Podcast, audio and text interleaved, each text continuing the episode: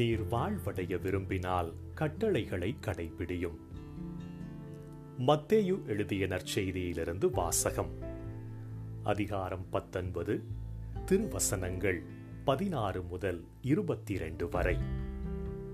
அக்காலத்தில் செல்வரான இளைஞர் ஒருவர் இயேசுவிடம் வந்து போதகரே நிலை வாழ்வை பெற்றுக்கொள்வதற்கு நான் என்ன நன்மை செய்ய வேண்டும்? என்று கேட்டார். இயேசு அவரிடம் நன்மையை பற்றி என்னை ஏன் கேட்கிறீர்? நல்லவர் ஒருவரே நீர் வாழ்வடைய விரும்பினால் கட்டளைகளை கடைபிடியும் என்றார். அவர் எவற்றை? என்று கேட்டார். இயேசு கொலை செய்யாதே விபசாரம் செய்யாதே களவு செய்யாதே பொய்ச்சான்று சொல்லாதே தாய் தந்தையை மதித்து நட.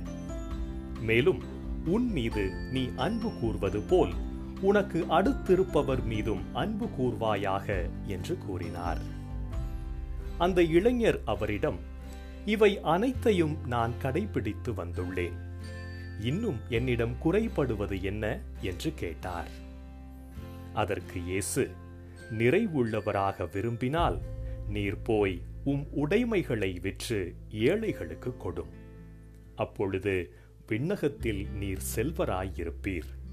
பின்பு வந்து என்னை பின்பற்றும் என்றார். அவர் சொன்னதை கேட்ட அந்த இளைஞர் வருத்தத்தோடு சென்று விட்டார். ஏனெனில் அவருக்கு ஏராளமான சொத்து இருந்தது. ஆண்டவரின் அருள் வாக்கு கிறிஸ்துவே உமக்கு புகழ்.